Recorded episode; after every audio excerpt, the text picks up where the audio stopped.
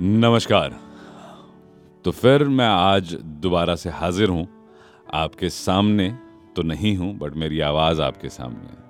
और मेरे ख्याल में मेरी आवाज़ फ़िलहाल तक, जैसा लता जी ने कहा था कि मेरी आवाज़ ही पहचान है मेरी मेरी पहचान मेरी आवाज़ से हो चुकी होगी। तो जी हाँ मैं हूँ आपका दोस्त, कैप्टन राशिद अली खान, और मैं आज अपना तीसरा पॉडकास्ट लेके आया हूँ। सो so, ये तीसरे पॉडकास्ट में आपको पहले बता दूँ कि आज ना हम मज़े करने वाले हैं मस्ती करने वाले हैं। और इस मज़े और मस्ती में कई दिलचस्प किस्से होंगे कई दिलचस्प बातें होंगी। एक नज़म होगी जो मेरी बहुत बहुत बहुत ही ज़्यादा करीब है। आ, जैसा मैं हूँ मैं तंज जैसा हूँ अक्सर चुपता हूँ कभी ख्यालों से तो कभी ज़ुबानों से। तो वैसे ही मेरी लिखावट भी कई दफ़े तंज में ही आ जाती है। और मुझे ऐसा लगता है कि मैं तंज की जानब थोड़ा ज़्यादा रुझान रखता हूँ।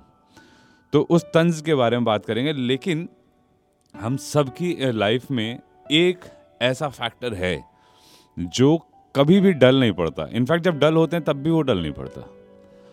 तो उसका एक ही पहलू हो सकता है, मेरे ख्याल में आप समझ गए होंगे, जो कहते हैं दोस्त। अब दोस्त एक एक सुरूर है। नशा भी है, कई दफ़े बगावत भी है, कई दफ़े इज़्ज़त भी है। लेकिन अगर वो दोस्त है तो उसके अलावा कुछ नहीं हो सकता। और देखिए, खुदा का ऐसा एक कर्म है कि आपको ये एक ऐसा रिश्ता है जो आप खुद चुनते हैं। आपको माँ, बाप, भाई, बहन, दादा, दादी, नाना, नानी सब आपको विरासत में मिलते हैं। आपको तय किया हुआ मिलता है। आपको हम सफ़र तय किया हुआ मिलता है, लेकिन ये एक वाहिद शख्स होता है या होती है जो हम अपने आप से चुनते हैं। और इसमें सबसे मज़े की बात यह है ना कि हम उसके सामने किसी तरह की पर्दादारी नहीं रखते। अब पर्दादारी ना रखने की वजह से वो हमें अंग्रेज़ी में एक वर्ड है जिसको कहते हैं जजमेंटल वो हमारे लिए जजमेंटल नहीं होता है और ना ही हमें जज करता है कि यार ये अच्छा है या बुरा है, ये सही है या गलत है, ये ये बिल्कुल नहीं करता। ये सिर्फ़ दोस्ती निभाता है। वो सही में सही रहता है, गलत में भी सही रहता है। मेरा एक बचपन का दोस्त है, उसका नाम है मोहसिन।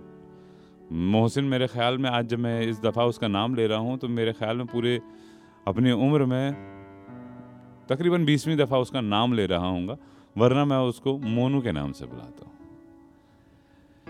ये मेरा एक ऐसा दोस्त है आई थिंक बचपने से जवानी तक मैं अगर कहूँ कि ये मेरा एक लौता दोस्त है जिसके जानब या जिसके समक्ष मैं किसी भी तरीके की पर्दादारी नहीं रखता तो ये वो इंसान है। और इस इंसान की खासियत ये है कि ये मुझ जैसा है। बेअक्ल बेशूर बेतकल्लुफ। ये हमारी खासियत है। तो हम दोनों के दोस्ती के किस्से बहुत हैं। आप समझ सकते हैं कि जो इंसान तकरीबन 25 साल से एक दूसरे के साथ रहा हो, हर वक्त, बेवक्त, वो कैसे ही होंगे। तो हमारी शुरुआती नौकरी के दिनों में हम दिल्ली के पास एक शहर है, नोएडा, वहाँ रह रहा करते थे। नोएडा में भी एक छोटा सा कस्बा है जिसका नाम है हल्द्वानी। हरिद्वार वाला नहीं ये नोएडा वाला हल्द्वानी है। तो यहाँ पे हम दोनों एक किराए के मकान में 2000 चार 2005 में रहा करते थे। तो उस वो दौर मुफलिसी का था। बहुत आ, कम आमदनी होती थी खर्चे भी वैसे खैर कम हुआ करते थे लेकिन उस वक्त हम लोगों को खाने का बहुत ज़्यादा शौक़ था। तो वहाँ पे एक छोटा सा रेस्टोरेंट तो नहीं करूँगा, एक छोटा सा, एक छोटी सी दुकान थी, जिसका नाम था दानिश भोजनालय। नाम से आपको पहले दानिश मतलब समझ गए होंगे कि किस किस्म का खाना मिलता है, लेकिन भोजनालय के नाम से आपको समझ में आया होगा कि नहीं यार, शायद वैसा भी खाना मिलता हो। तो खैर, हम वहाँ पे हर रोज़ स्पेशली रात के डिनर के लिए जाया करते थे। जैसे मैंने पहले भी बताया कि हम लोग मुफलिसी के दौर से गुजर रहे थे तो मुफलिसी में क्या होता है कि आपके पास पैसे कम होते हैं, तंगी थोड़ी ज़्यादा होती है, भूख और ज़्यादा होती है। तो जो दानिश जो भोजनालय था, जो रेस्टोरेंट था, वहाँ पे एक आबिद भाई बैठा करते थे। तो शुरुआती दिनों में जब हम जाने लगे तो हम उनसे दो डिश मंगाया करते थे। मतलब हम बताते थे कि हम रईस हैं, लेकिन जो होते नहीं थे। तो एक मंगाते थे हम निहारी और दूसरा मंगाते थे कीमा और उसके साथ मंगाते थे रोटियाँ। अब दो ऐसे लंबे चौड़े लोग जो तकरीबन तकरीबन आठ आठ दस दस रोटियाँ, तंदूरी रोटियाँ खा सकते थे, एक इंसान अब उसकी एक प्लेट की कीमे में और निहारी में कुछ नहीं हो सकता। तो उस कीमे के जो ऑर्डर होता था कीमा उसका उसकी कीमत होती थी दस रुपये और निहारी की कीमत होती थी पंद्रह रुपये तो पच्चीस रुपये में हमारा डिश आ जाता था। लेकिन दो रोटियों के बाद कीमा खत्म अब खाना तो है। तो हम क्या करते थे? हम अ, उनसे कहते थे भाई ज़रा सालन दे दीजिए।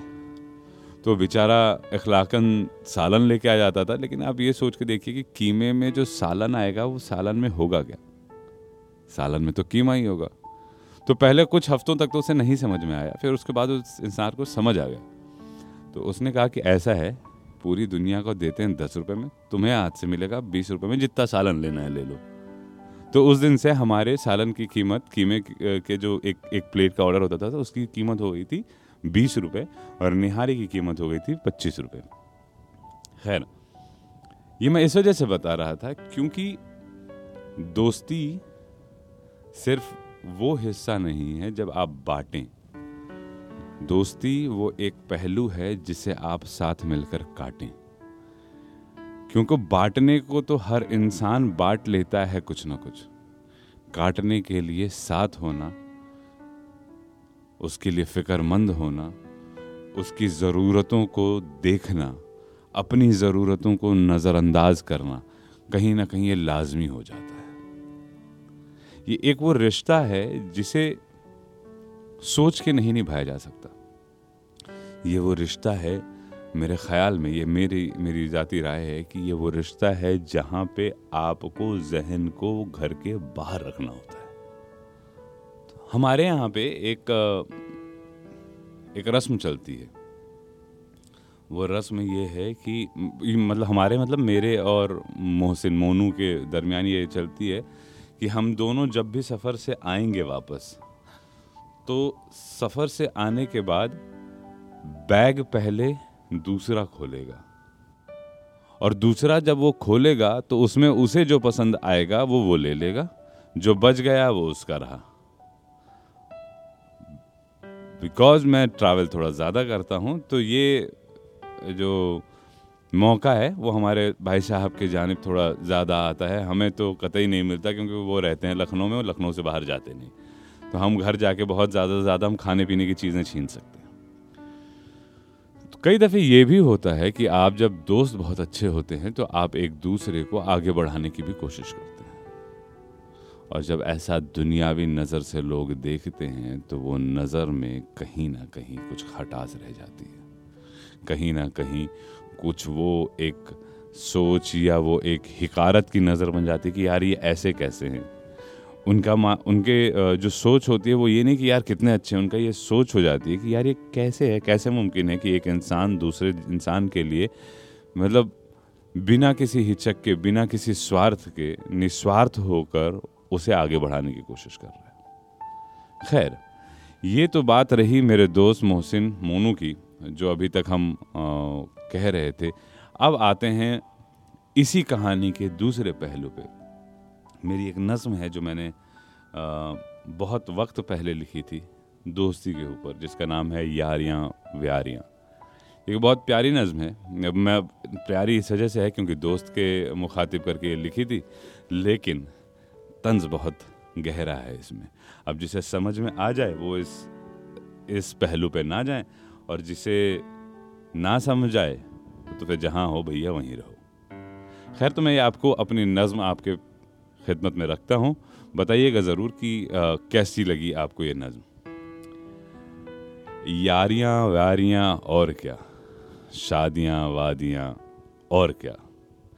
ज़िंदगी से मिली है हमें।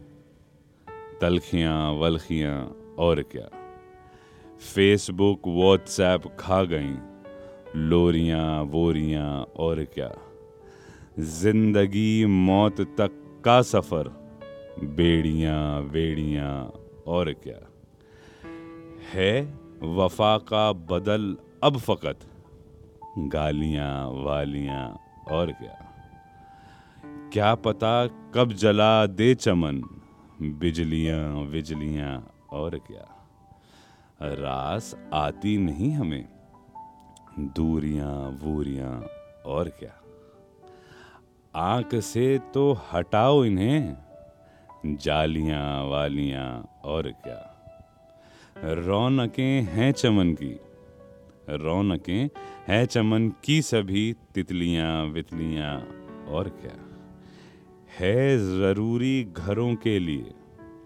खिड़कियाँ, विड़कियाँ और क्या। और इस नज्म का शेर आखिर कि राशिद जी, आप में है बहुत खामियाँ, वामियाँ और क्या। तो ये आपको समझ आ चुका होगा कि मैं कहाँ से शुरू करके कहाँ तक पहुँचा हूँ कि अमूमन हम अपने ज़िंदगी में किसी न किसी को विलन बनाते ज़रूर हैं। कई दफ़े जानबूझकर, कई दफ़े अनजाने में। जो अनजाने में बन जाए, वो उनसे कोई गिला शिकवा नहीं है। अगर जानबूझ कर बनाए तो उसके लिए वजह होनी बहुत ज़्यादा ज़रूरी है। और कोई वजह इतनी भी ज़्यादा ज़रूरी नहीं हो सकती कि आप किसी से बैर रख लें। आप किसी के जानिब कोई एक ऐसी सोच रख लें, जो शायद उस इंसान को गलत साबित कर दे, बुरा बना दे। या खुद को बुरा होने पे मजबूर कर दे। मैं शायर हूँ, मैं नज्म लिखता हूँ। आप इंसान हैं, आप सोच लिखिए। जब सोच लिखिए तो साज लिखिए। साज लिखिए तो आवाज़ लिखिए। और आवाज़ लिखिए तो अदब लिखिए। तो हमें किसी और की जानब अगर कुछ रखना ही है तो क्यों ना अच्छी राय लिखें, अच्छी, अच्छे मशवरे लिखें, अच्छी सोच रखें। उससे कुछ नहीं होगा। शायद कोई फ़ायदा ना हो, लेकिन इस बात का वायदा ज़रूर है कि नुकसान कतई नहीं होगा। और नुकसान ना होना भी अपने आप में एक बहुत बड़ा फ़ायदा है आज के दौर में। जैसे मैं मुंबई में रहता हूँ, मेरा दोस्त लखनऊ में रहता है। हम दोनों एक दूसरे से तकरीबन महीनों कभी कभी ऐसा होता, महीनों तक बात नहीं कर पाते, लेकिन एक चीज़ जो मुसलसल पिछले 25 सालों में चली आ रही है कि मैं उसके परिवार के लिए या उसके लिए या उसकी वालदा के लिए बिना भूले दुआएँ करता हूँ नमाजों में। बेशक वो भी मेरे लिए बिना कहे मेरे माँ बाप के लिए, मेरे दोस्तों के लिए दुआएँ करता है। इससे मिलना कुछ नहीं है सिवाय सुकून के। और मेरे ख्याल में जिस दौर में हम जी रहे हैं, वहाँ सबसे महँगी नियामत जो है वो सुकून है। तो हम कोशिश यही करें कि दोस्ती करें। रिश्ते वो बनाएँ जहाँ हम बेहिचक कह सकें, जहाँ हमें अपनी ज़ुबान पे काबू करने की ज़रूरत ही ना पड़े, जहाँ हमारे जहन में कोई गलत बात, गलत सोच आने की उम्मीद ही पैदा ना हो। तो दोस्ती या दोस्त बहुत ज़्यादा ज़रूरी है। और दोस्त वो हो, जैसे किसी एक शायर ने कहा था कि दोस्त वो है कि वो बस पास बैठा हो, गुफ्तगु ना हो रही हो, लेकिन वो बैठा हो तो सुकून लगता है। तो ऐसे, ऐसा अमल करने की कोशिश हम सब करेंगे, मैं खुद करूँगा। और आपको अगर ये पॉडकास्ट समझ में आए, पसंद आए, और आपको ऐसा लगे कि इस पूरे पॉडकास्ट में या मेरे पहले के पॉडकास्ट में कुछ भी ऐसी चीज़ें हैं जिससे आपको सीखने को या समझने को या करने को आपको आमादा करता है आपको आ, वो कहते हैं ना अंग्रेज़ी में एक नया फैंसी वर्ड है जो आपको आजकल किक देता है करने को। अगर ऐसी कोई वर्ड या कैसी कोई बात लगे तो बर करम बताएँ ज़रूर। हम यही हैं और हमारा आ, हमारी जो कोशिश है वो सिर्फ़ और सिर्फ़ इसी बात को लेकर है कि हम खुश रहें। तो अगर आप खुश होते हैं तो खुशी से एक इंस्टाग्राम पे बटन है, जो मेरे पेज का है, जिसका नाम है मुख्तसर ख्याल। छोटा सा ख्याल है, छोटी सी सोच है, लेकिन है बहुत बड़ी। तो अगर उस सोच के साथ जुड़ना चाहें, या आपको ये सोच पसंद आ रही हो तो मेरा इंस्टाग्राम या फेसबुक पेज प्लीज़ फॉलो करें। It's called Mukhtasar Khayal. तो खैर, आज का ये पॉडकास्ट ख़त्म करते हैं और इजाज़त लेते हैं इस वायदे के साथ कि इन अगले हफ़्ते हयात रही तो फिर मुलाकात होगी किसी नए पहलू के साथ, किसी एक मेरी नई नज़म के साथ, जो मैं आपके मुखातिब करूँगा। और हम सब मिलकर उसे पढ़ेंगे, सुनेंगे और सोचेंगे कि क्या बेहतर कर सकते हैं। तो उस वादे के साथ मैं आप सबसे विदा लेता हूँ और इस उम्मीद से कि मुलाकात इन ज़रूर होगी। तब तक के लिए खुश रहिए, आबाद रहिए, मुस्कुराते रहिए। और जाते जाते मेरे मुख्तसर ख्याल।